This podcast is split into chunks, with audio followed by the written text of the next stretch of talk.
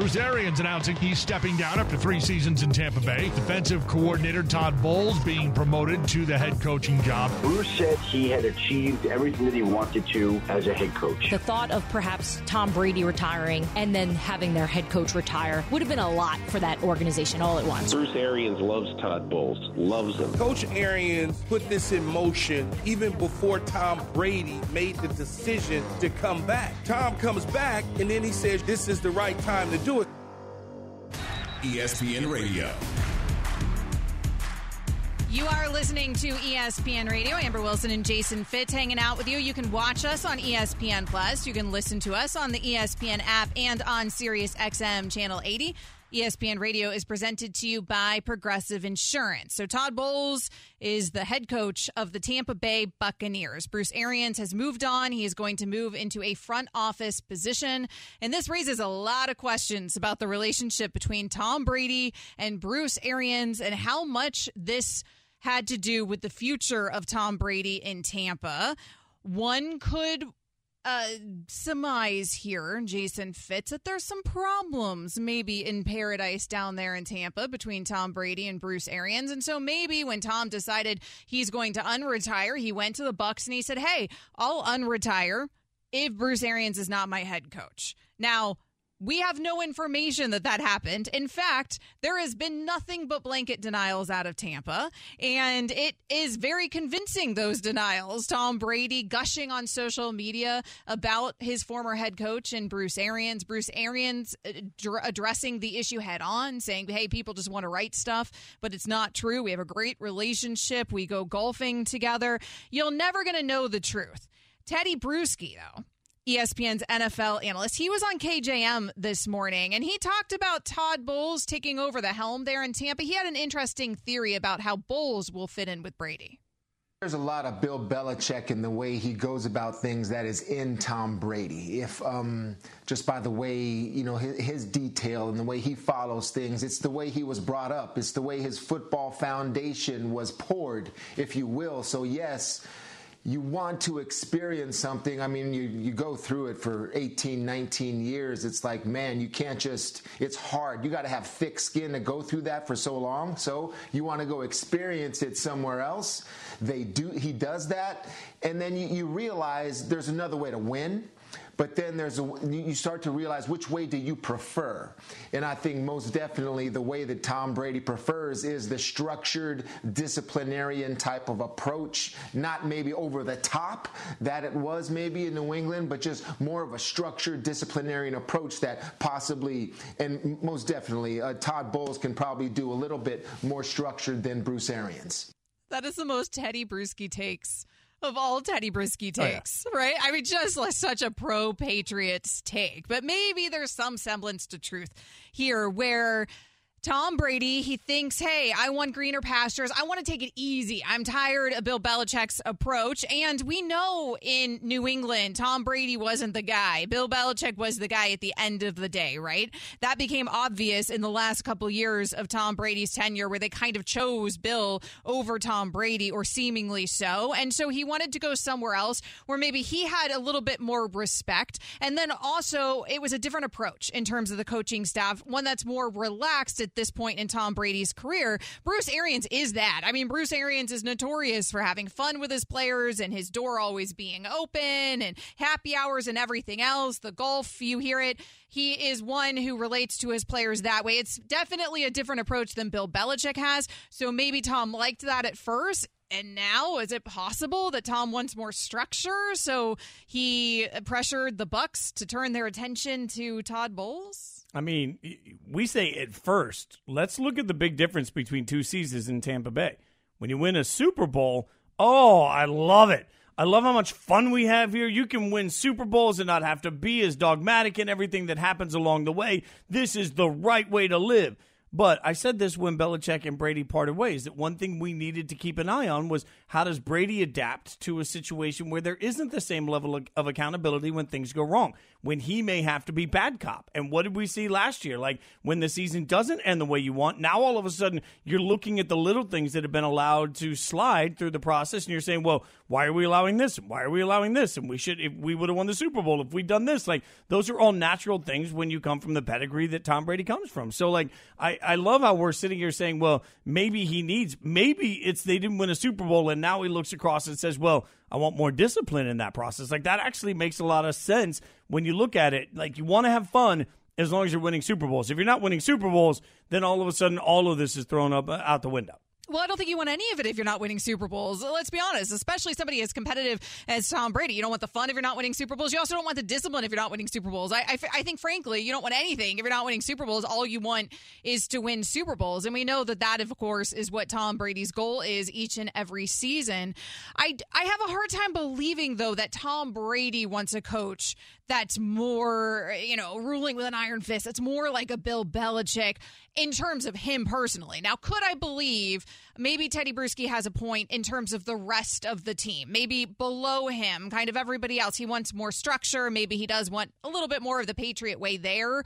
I suppose I still have a hard time believing that Tom Brady himself would feel like he needs any semblance of that. We're also talking about somebody who is so incredibly self disciplined in every aspect of his life, including how he takes care of himself when he's nowhere near the facility. So I can't imagine that he needs a coach like that that institutes that kind of structure. But maybe No, he just wanted it instituted for everybody else. Yeah, he's coming in and saying, you know what the guys need? And he's not talking about himself. He's like, you know what they all need? And with all due respect, it's a little like Michael Scott, right? Like he's walking in and thinking everybody else needs the lesson. So he doesn't want to be cussed out when there's a bunch of interceptions. He doesn't want anybody yelling at him through this. He's got his process. Stay out of my business. But what the rest of the guys could really use here is somebody to come in and instill a little discipline. Like that, that makes total sense. The question is, how are you going to feel if that doesn't go to Tom? Because if you're Bowles, you got to come in from day one and understand that it's your job now to win over a locker room that culturally is used to one style of, of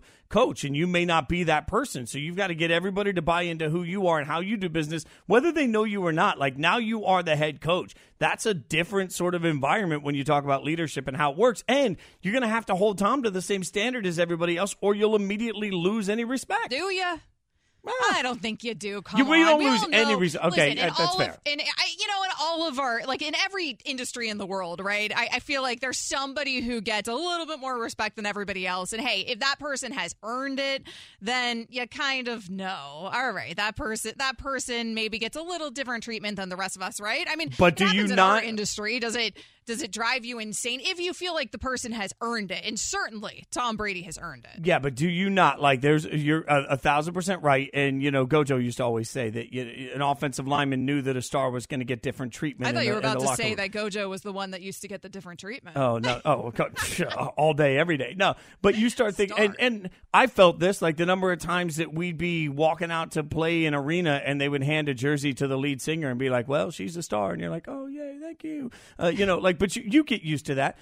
I don't know though that you get everybody's respect in every instance through that because you do have a lot of stars on this roster. Yes, Brady. Everybody knows Brady's going to have some level of different treatment, but if you're basically letting Brady do whatever whatever he wants to, and then you're trying to hold other star players accountable to your style of discipline, I can see where they may get why Brady gets the treatment he gets, but they're also going to roll their eyes at you as you walk out the door, right? Like, I mean, that's if if our managers are, are treating somebody, if if you and I are on the same show and you know because i'm obviously a star. Obviously. i'm getting such great treatment. The minute one of our bosses walks out the door after yelling at you are you not going to roll your eyes at both of us in the process? Like i think that's also human nature. Well, possibly, but uh, if you took the me and you example, like you are uh, far more long tenured here at ESPN than I am. So if if there was like some extra perk for Jason Fitz that there wasn't for Amber Wilson initially before I earned my stripes, I think I could understand that because you would have had the long-standing relationships and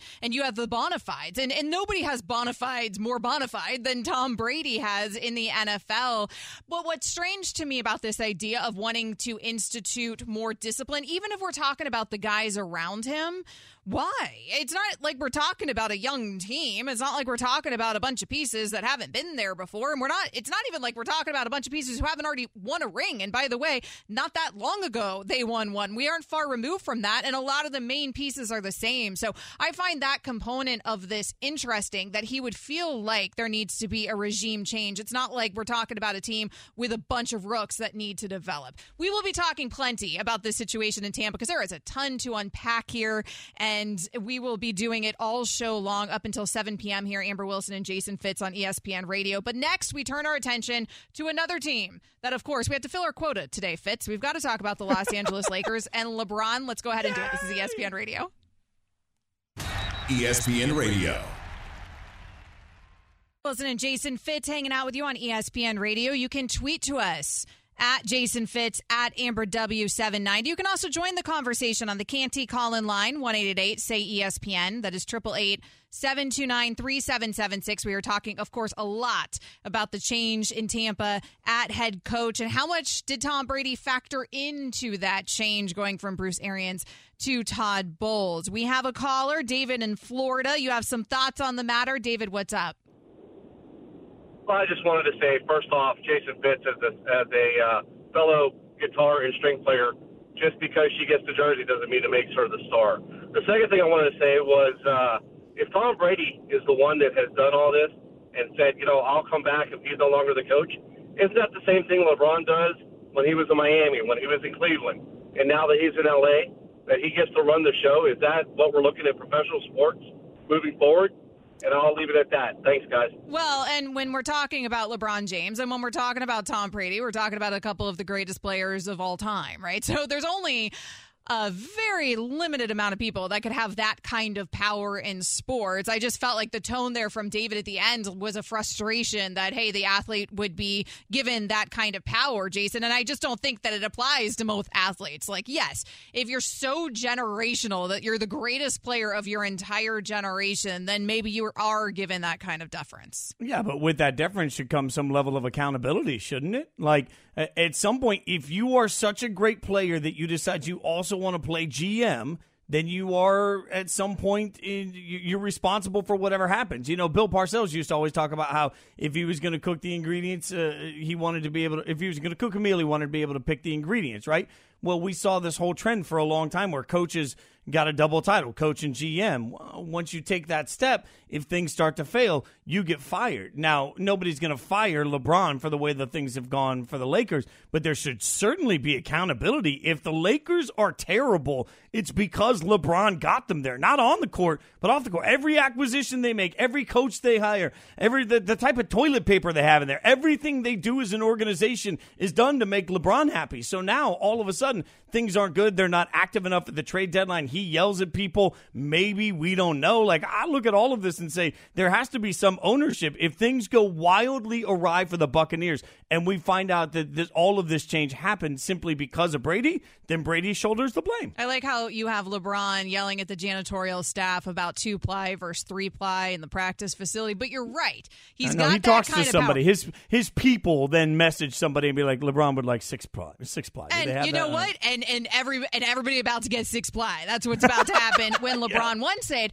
But you're absolutely right. The blame absolutely does get placed on the shoulders of a player like LeBron when you do get that kind of control of the organization in Miami when LeBron was with the Heat, that control was not given to him. And I think that had everything to do with, frankly, why he left because he wanted that control. And he was at a point in his career where he felt like, you know what, I'm the greatest player. I should deserve this control. And so he went back to Cleveland where he got a whole lot more of it. Now he has a whole lot of it in Los Angeles as well. And hey, it worked out for both of those organizations. They both got a ring out of giving LeBron that kind of control. So I don't think you can call it a complete failure. But the problem is that just because you're the greatest player of your generation doesn't make you the greatest GM of your generation. And now we're seeing the problem with it here with this version of the Los Angeles Lakers, where yes, they kind of got lucky. What it felt like a little lucky there a couple years ago, maybe winning the championship. You had mentioned, I believe, when we spoke earlier about this, that you know you had some fresh legs out there. They were playing in a pandemic bubble. They hadn't played basketball in some time, so you had healthy Anthony Davis coming back to win that championship.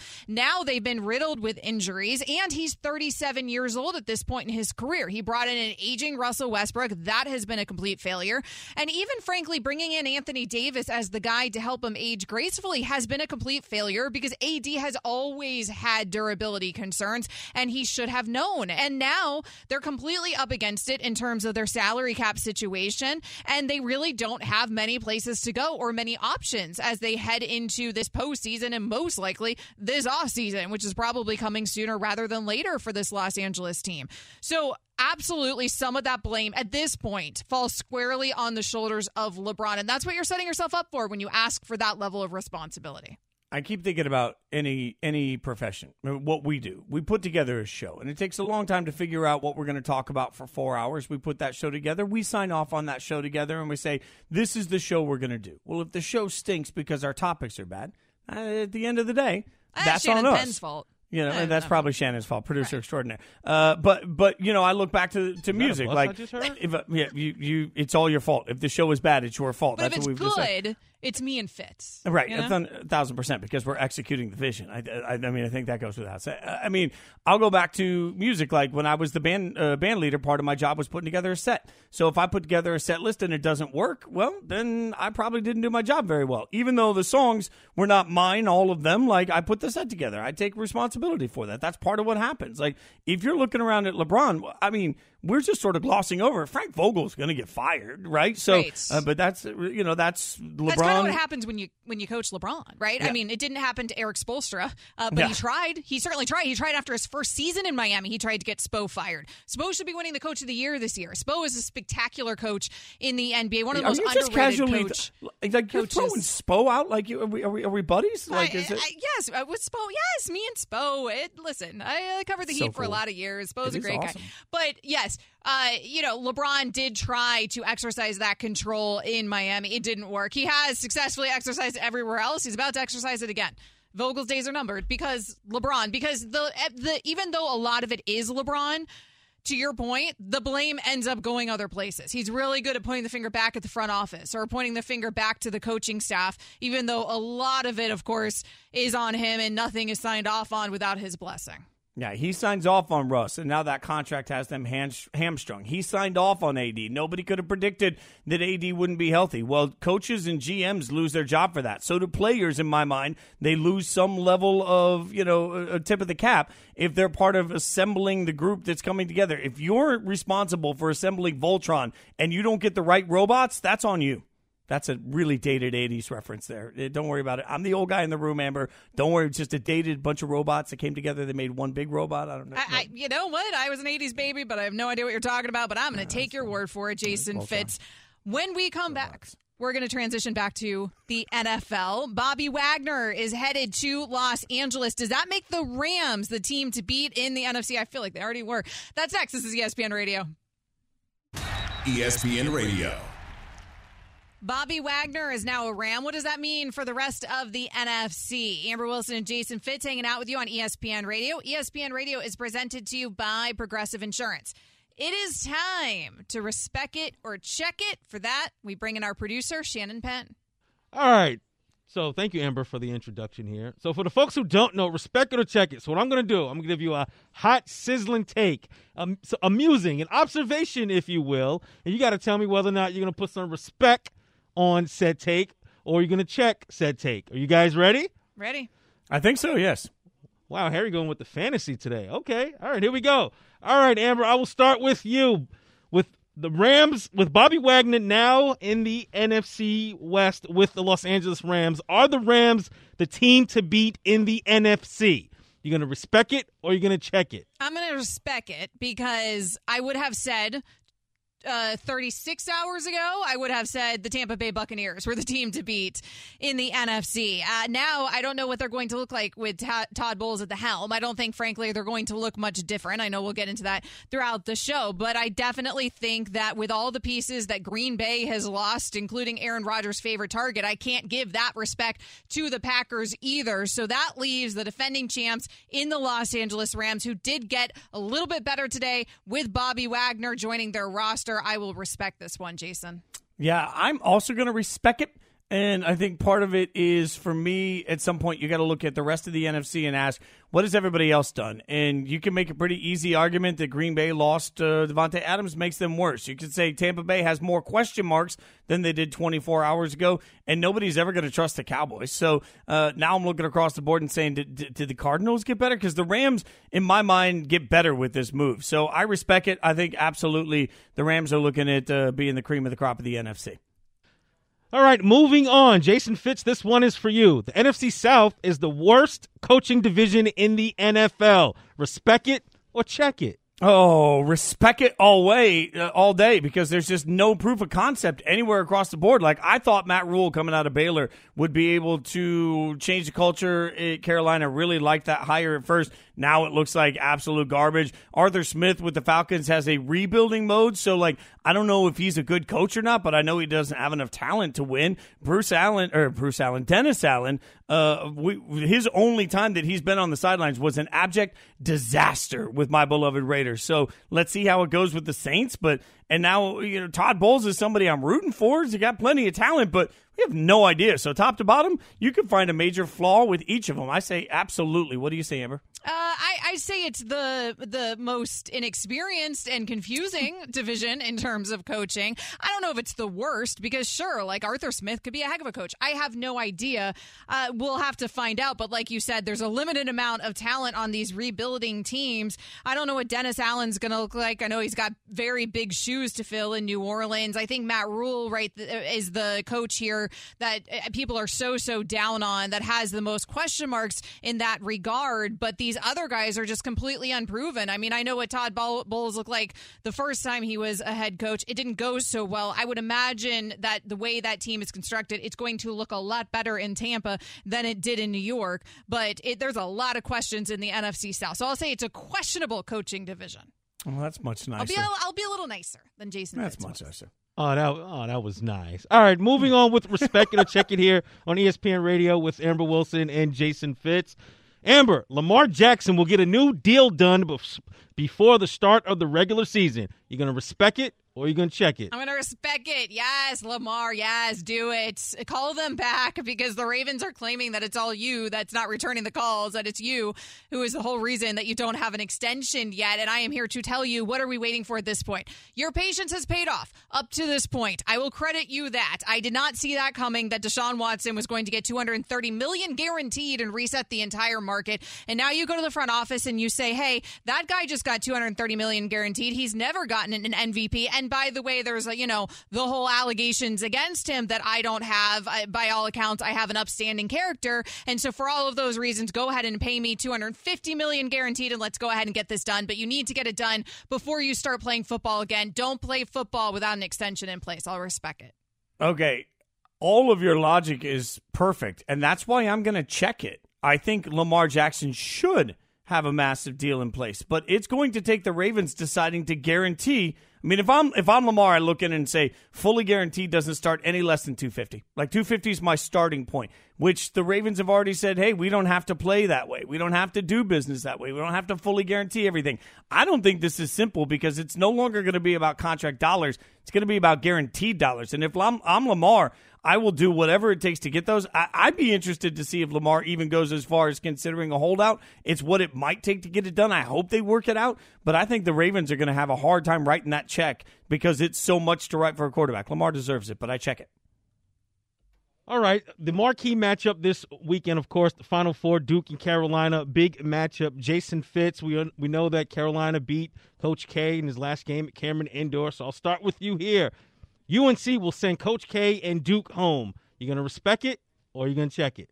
Respect it all day long. And what we're not respecting is the last time these two teams played at Cameron. And uh, it wasn't even close. And we can sit there and argue that it wasn't close because the pressure was too much for Duke, which then everybody turns around and says, myself included, well, this is a different team in the tournament. That's only been a few games. We're not talking like this was. A, I know it was a different team a month ago, but there's only been a handful of games in that amount of time. We saw what the pressure did last time, and we saw that the pressure meant nothing to North Carolina. They were just fine. I think they come in just fine from this from pressure, and all it takes is Duke being a little tight. That's the difference in the in the the way this game plays out. So I, I think Coach K is headed home. Amber, what say you? Uh, I am going to check this because I do not think UNC is going to send Coach K home. And the reason for that is exactly what Jason Fitz just said. We just have a different conclusion drawn from the same game where I feel like now Duke's gotten the monkey off their backs in terms of the pressure. They already ruined the end of Coach K's regular season tenure at Duke. They already failed in that Super Bowl like environment in front of what, 100 uh, plus alumni that were there who had played for Coach K. They already kind of messed up that moment, and that moment has now passed. They got through that. And so now they have nothing to lose here. They've made it to a Final Four. It's a heck of a run by all accounts. And I think that the pressure just won't be there to the same extent. Yes, there's always pressure. It's the Final Four. And of course, it's the first matchup in the Final Four between these two rivals. But I think they'll have learned from that experience. They're the higher seed here. I think they're the better team. They're the much deeper team in terms of talent. I think finally all of that is going to pay off for them. And I think it's going to be a very different result than we saw at Cameron Indoor. All right, the last question for today's Respect It or Check It. Let's go out to the association. Amber, we will have an NBA Finals rematch between Milwaukee and Phoenix. You're going to respect it or are you going to check it? I mean, I want to check this because I want to believe that my Miami Heat are going to be there over the Milwaukee Bucks, but I'm actually going to respect this. I think this is the most likely scenario. I think the West is completely top heavy, and by top heavy, I mean a team. Uh, the team sitting at top, uh, which is the Phoenix Suns. Nobody comes close to that team unless things look different in the postseason. And in the East, it's a much, much more difficult run for the Milwaukee Bucks than it's going to be for the Suns getting through that conference. But we know the Bucks can do it. They're battle tested and they're defending. They're the defending champs. They look phenomenal. The way Giannis is playing right now is phenomenal. I'm going to respect this as the most likely matchup in the finals. Yeah, I am going to R E S P E C K it. Uh, yeah, we're going to respect it. And look, that this comes down to uh, everything you just said about Milwaukee. Uh, it is a tight East. The, the, the West Side is easy. This is Phoenix. I wish I could make a, a, compelling argument for why Memphis would go to the NBA Finals because I think that would be incredible to watch and the world would become even more in love with Ja. But I, I think Phoenix has got a pretty good path to that. Milwaukee has a tough path, but they have proof of concept. And, uh, you know, I believe in proof of concept when it comes to the playoffs in any sport. So I'm looking at proof of concept and I'm saying I have proof of concept for Miami's head coach. I have proof of concept for the entirety of the Bucks organization. So I believe the Bucks are being overlooked this year. They will put it all together as they have. And the playoffs just aren't that big a deal anymore. Like now that they got the monkey off their back from last year, they come in footloose, fancy free. They're going to be dancing around like Kevin Bacon all the way to the NBA finals. Also dancing around will be a couple getting married this weekend Ooh. during Duke UNC when in fact they are Duke and UNC fans. We will unpack that. That's next. This is ESPN Radio with Amber Wilson and Jason Fitz.